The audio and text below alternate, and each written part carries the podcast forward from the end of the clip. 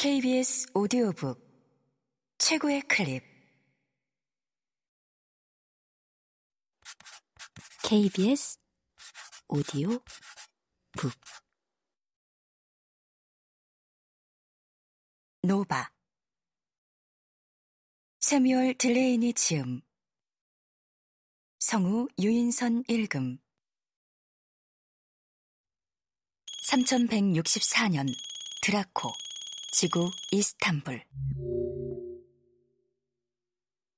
마우스는 10살 때 가죽 배낭을 훔쳤다. 그 가죽 배낭 안에는 그가 제일 사랑하는 물건이 들어 있었다.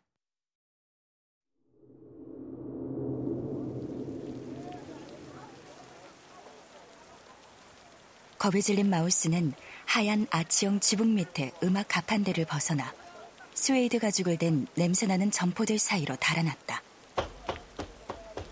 가죽 배낭을 품에 꼭 안고 상자가 부서지면서 먼지투성이 돌바닥에 쏟아낸 해포석 담배 파이프들을 뛰어넘어 또 다른 아치형 구조물 밑을 지나서 황금 골목을 돌아다니는 인파 사이로 20여 미터를 뛰어갔다. 황금 골목에는 벨벳으로 장식된 진열장들이 빛과 황금으로 반짝거리고 있었다.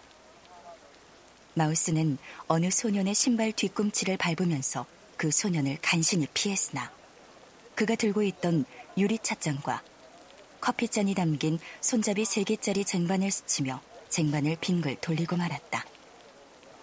마우스는 재빨리 옆으로 피했고 쟁반이 위로 튀면서 차와 커피가 흔들리긴 했지만 내용물이 쏟아지지는 않았다.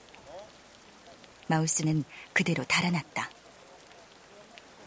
골목 모퉁이를 돌아 자수 놓인 슬리퍼들이 산처럼 쌓인 곳을 지나갔다.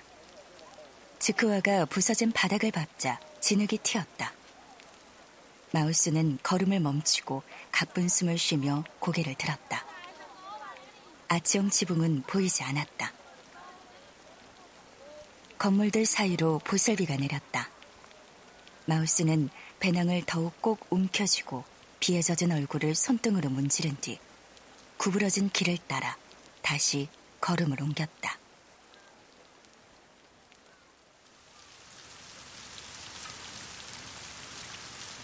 이윽고 저앞 주차장에 바닥에서 튀어 올라온 듯한 형상의 불에 탄 콘스탄틴 탑이 보였다. 썩고 세월의 풍파에 망가지고 시커멓게 그을음이 낀 탑이었다. 그는 대로로 다시 나가 걷기 시작했다. 사람들은 돌바닥에 고인 빗물을 튀기며 서둘러 걷고 있었다. 피부에 닿은 가죽 배낭이 축축했다. 날씨가 좋았으면 어땠을까? 그랬으면 뒷골목의 지름길로 신나게 가로질러 갔을 것이다. 하지만 비가 오니 비를 피해 모노레일 아래로 뻗은 대로를 걷고 있었다. 그는 직장인들, 학생들, 짐꾼들 사이를 헤치고 성큼성큼 걸음을 옮겼다. 뒤에서 자갈길을 덜거덕거리며 달려오는 썰매 소리가 들렸다. 마우스는 속도를 가늠하다가 썰매의 노란색 발판에 재빨리 올라탔다. 갈색 얼굴에 초승달 모양의 금색 점이 있는 썰매 운전자는 싱긋 웃으며 그가 얻어타게 내버려 두었다. 10분 뒤 심장은 여전히 방망이질 쳤지만 마우스는 썰매에서 내려 새로운 사원의 마당으로 조심스럽게 걸어 들어갔다. 보슬비 아래서 남자 몇 명이 벽에 붙여놓은 돌 물통에서 물을 퍼 발을 씻고 있었다.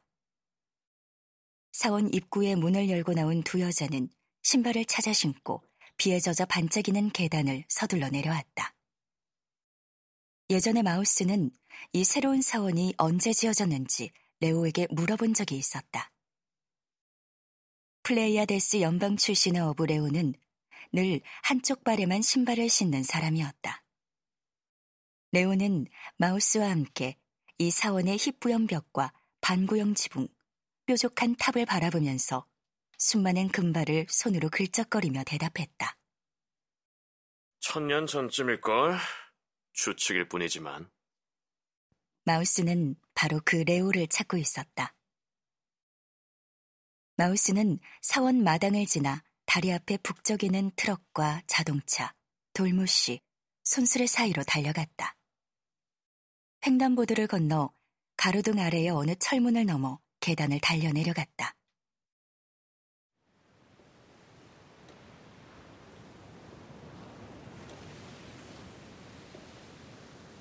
진창에 떠 있는 작은 보트들이 서로 딸깍딸깍 부딪히고 있었다. 진창 너머 골드논의 겨자색 물이 말뚝과 수중익선 부두 주변에서 일렁였다. 골드논 입구 너머에는 보스포루스 해협 위로 펼쳐진 구름이 찢어지고 있었다. 그 틈새로 비스듬히 쏟아진 햇살이 해협 너머 또 다른 대륙을 향해 나아가는 페리선의 궤적을 따라갔다. 마우스는 계단에 서서 반짝이는 해협을 바라보았다. 점점 더 많은 빗줄기가 하늘에서 쏟아지고 있었다. 안개 낀 아시아 대륙의 모래색 벽에 박힌 창문들이 햇빛을 받아 반짝거렸다. 2000년 전 그리스인들이 이 도시의 아시아 쪽 지역을 황금도시라는 뜻의 크리소폴리스라고 부른 이유도 바로 이런 빛의 효과 때문이었다. 요즘 그 지역은 크리소폴리스가 아니라 위스퀴다르라고 불리고 있었다. 어이! 마우스! 흔들거리는 작은 보트의 빨간색 갑판에서 레오가 손을 흔들었다. 레오는 보트 위에 차양을 설치하고 나무 탁자를 놓았으며 그 이스탄불에 위치한 만 주변에 의자 대신 나무통 몇 개를 놓아두었다. 기름때가 잔뜩 낀 오래된 발전기로 가열한 큼직한 통 안에서 검은 기름이 부글부글 끓었다. 그 옆에 크고 헐거운 노란색 비오디에는 생선이 쌓여 있었다. 아래턱에서부터 아가미를 갈고리로 깨워놓은 생선들이 머리통에 진홍색 꽃을 피어냈다. 마우스, 품에 든 건 뭐야?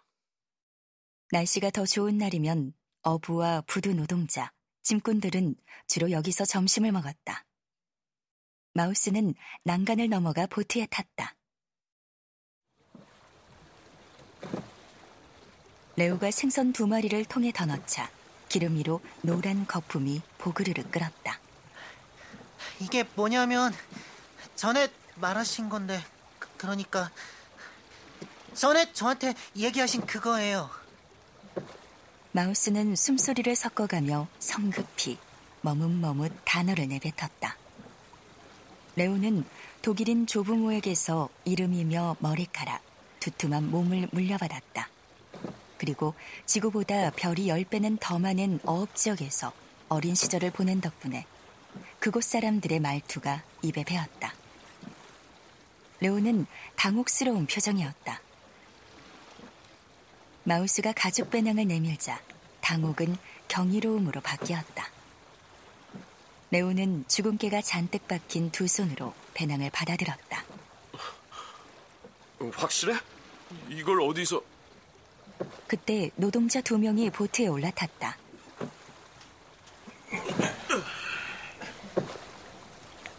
불안해하는 마우스의 표정을 읽은 레오는 터키어에서 그리스어로 바꿔 물었다. 이걸 어디서 찾았어? 어차피 문장 형식은 모든 언어에서 동일했다. 훔쳤어요. 상태가 좋지 않은 마우스의 성대에서 단어들이 흘러나왔다. 10살의 고아가 된 집시 소년 마우스는 최면 선생 밑에서 언어를 배운 레오 같은 사람들보다 훨씬 쉽게 지중해 연안 국가들의 언어 여섯 가지를 익혔다. 동력사부로 일하느라 지저분해진 건설 노동자들. 부디 그들의 터키어만 할 줄 알기를. 그 노동자들은 탁자 앞에 앉아 손목과 등허리에 척추 소켓을 문질렀다. 몸을 거대한 기계의 플러그로 연결하고 일한 터라 그 부위가 뻐근한 모양이었다. 그들은 생선 요리를 주문했다. 레오는 허리를 굽히고 생선을 기름통에 던져 넣었다. 잠시 허공에 뜬 생선이 은빛으로 반짝이더니 곧 기름이 포효했다. 레오는 보트 난간에 걸터 앉아 배낭 입구의 끈을 풀었다. 그래. 그는 천천히 말을 이었다. 지구에는 없지. 여기에는 더더욱 없고. 있었던 적이 있기는 했는지 모르겠네. 어디서 가져왔어? 시장에서요. 어떤 물건이 지구에 있다면 그랜드 바자르에서 찾을 수 있다라는 말도 있잖아요. 마우스는 무수히 많은 이들을 도시들의 여왕인 이스탄불로 모여들게 한 속담을 인용했다. 나도 들어본 적 있어. 레오는 다시 터키어로 덧붙였다. 이 신사분들에게 점심 갖다 드려. 마우스는 국자를 집어들고 생선을 건져 플라스틱 접시에 담았다. 기름통에 들어간 은색 생선은 금색이 되어 나왔다. 노동자들은 탁자 아래 바구니에서 빵덩어리를 꺼내 손으로 뜯어먹었다. 마우스는 기름통에서 생선 두 마리를 더 건져내 레오에게 가져다 주었다. 레오는 난간에 걸터 앉아 배낭 안을 들여다보며 미소 지었다. 하... 이걸로 과연 제대로 된 이미지를 구현할 수 있을까? 아, 모르겠어. 외곽 식민지로 메탄 오징어를 잡으러 다녔던 시절 이후로는 이런 걸 손에 쥐어본 적도 없어. 옛날에는 꽤 잘 가지고 놀았는데. 배낭을 내려놓은 레오는 이 사이로 숨을 쓱 들이마셨다. 레오의 무릎에 놓인 가죽 배낭 안에는 하프일 수도 있고 컴퓨터일 수도 있는 장치가 들어있었다. 테레민처럼 유도 용량을 표시하는 액정 화면이 있고 기타처럼 프렛도 있었으며 한쪽 측면에는 시타르처럼 짧은 저음면이 있었다. 다른 쪽 측면에는 기타리나처럼 확장된 저음부가 보였다. 자단을 깎아 만든 부품과 스테인리스 강으로 성형한 부품들로 이루어진 장치 안쪽에는 검은색 플라스틱이 있었고 충격 완화를 위해 플러시천이 되어져 있었다. 레오는 그 장치를 뒤집어 보았다.